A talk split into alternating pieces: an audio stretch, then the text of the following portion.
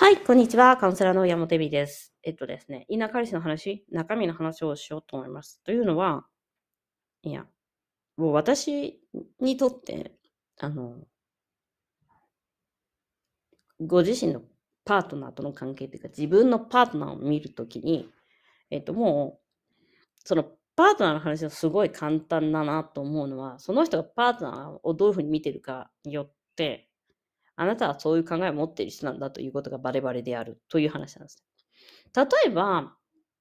あの、本当に面白いなと思ってるのは、じゃあ、例えばその、まあ、と、セックスレスの問題って結構ハイスペックな方と結婚して子供ができないみたいなのが結構多かったりするんですよ。ね。あの、でも、ハイスペックだし、あの、やっぱ離婚したくないなみたいな。で、不妊治療嫌だなと。まあ、それにね、この間やった葵さんという方の件はまさにそうなんですけど、私結構あの、あの結婚アンバサダーとか、あと、タワマンに住んでる方とか、あの、メッセージ来ます。だからやっぱり、あの、彼女も言ったけど、贅沢な悩みなんでしょうかって言うと、贅沢な悩みではないんですが、まあ、贅沢な人が悩むこと であったりもします。うん。それはあるかもなと思います。だからほら、日本とかさ、韓国とかさ、こう出産率が低い、出生率が低いとか言われてるのも、やっぱお金持ちの国ほどね、そういうふうに、あの、こう、高くなっているのかなと思ってはいます。で、ただし、その、えっ、ー、とね、結局そのパートナーの文句を言うじゃない？その、自分のこと分かってくれないとか、あの、勉強さえ、あの、仕事さえしてればいいんだとか、あの、うん、それって自分が多分過去に男性に対して求めていたものだったりするんですよ。結婚してくれて、自分に安心安定を与えてくれる人、そしてその人のスペックが良ければ、私は安心安定が得られるじゃない？っていう頭を持っていたとしたら、やっぱりパートナーはそういう人なんですよ。結婚してくれて、安心安定があって、いい会社に勤めてて、私に安心安定を与えてるじゃねえか、俺はっていう。俺ちゃんと仕事してるじゃん、みたいな感じなわけ。で、それをいただいてる私みたいになっちゃうね。た、たかだかよ。たかだか。何十万かのお金の話だったりとかするのに言わせていただくと、なんでそこであなたのあの魂を売ってしまうんだと思うんだけども、女性ってやっぱりその結婚とかに魂を売りやすいのかなと思います。いや、そこでやっぱ魂を売った相手が悪魔だったっていうのは自分の中がそれをやってどうにかの一丁上がりしたかったみたいなのもあると思うんですよ。だから、なんか私にこうした方がいいよ、ああした方がいいよって散々なんかこう、うん、うん、何？あのよくわかんないアドバイスをしてくれくるからすごいうざいとかも自分がやっぱりそういう人って自分がずっと占い探したりとかさなんかいいさあの新しいググってググったりとかさアメブロブログ見たりとかして新しくいいなんかアイデアないかなって探してさ、ただ単にじゃあ6回呼吸して、えっ、ー、と、瞑想しましょうとかさ、そういうのをさ、続けることはできないんだけど、なんかこう、新しい、まあよくあるよ、その法則とかもそうだし、まああれだよね、あの、まあ私が好きなの、エミさんこれすごい、いや、エミさん考えですって言われてるなんだっけ、あの、嫌いという遊戯だったっけ？とかもそうだし、えーと、そういうのを進めてこられてめっちゃうざいですとかもそうだし、だか自分は変わったのに、パートナーはいつまで経っても親親から抜けられないってあんたもそれは全く同じことでパートナーから抜けてないじゃんみたいなパートナーの影響下から抜けてないじゃんとかもう自分がせっかくに出ると思いましたからねパートナーが嫌なとことかね書き出してみてこれ自分なんだと思うしかないんですよ。うん。それは。そう。で、パートナーが、だから、うん、うん、まあ大体レスの人って何？決断力がないとかさ、そういうのあると思うけど、自分が決断力がないから、そんな、そういう状況で、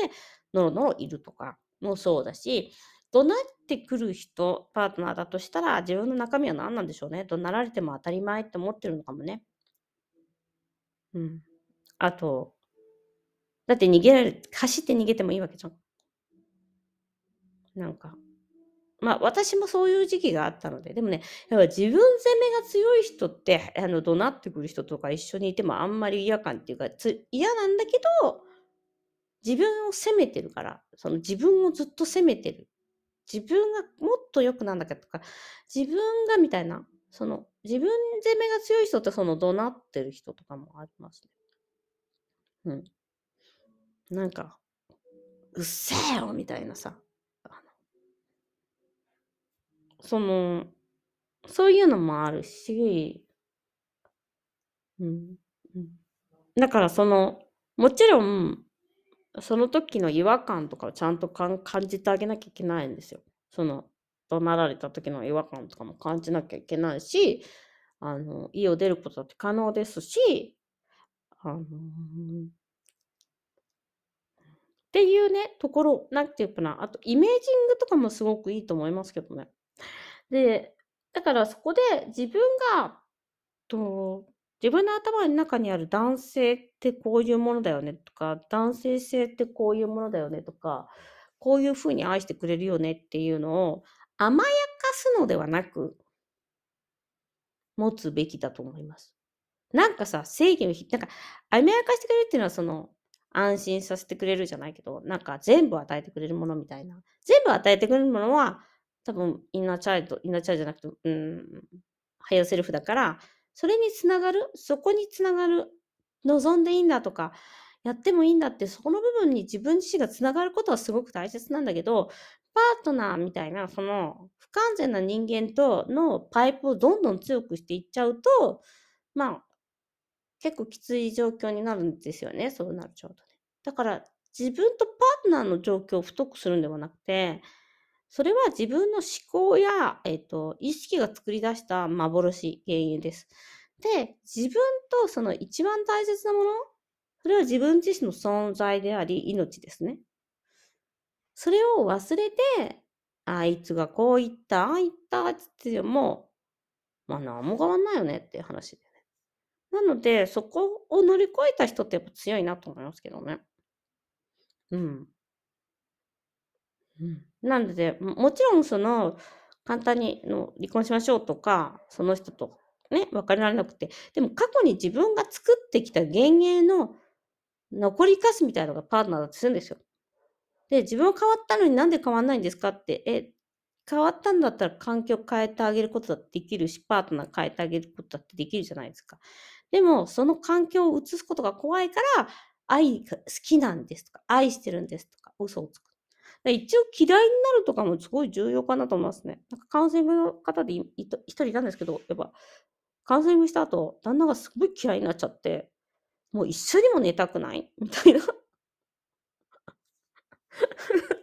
同じ部屋で本当寝たくないっていう気分になっちゃってって言ってて、なんか本当は自分がそうだったんじゃないのっていう話なんですよね。うん、なのでそこは、うん、うん、やっぱりその、ね、シングルマザーになるの怖いとか、いろいろあると思うんですけど、なんか最近別れ、再構築より別れるだけ。でもね、自分のその中身っていうの見方が変わると、パートナーも変わることもあります。だから自分の内面の意識が変わらない限り、で、まあ卒業っていうのはすごく簡単に卒業できるので、パートナーから。なのでやっぱり自分の意識っていうか内面を変えるときに変えていく以外はないんですね。だからもう出てるんだよ、全部。ダダ漏れっていうか、バレバレなわけ。カーパートナーは自分の内面ですからね。なんかよく鏡の法則と鏡とか言うけど、まあ、意識的に作っ、自分が作ってるものですよね。その世界を。自分が頭の中で作ってる世界が現実に見えてるっていう感じだから、うん、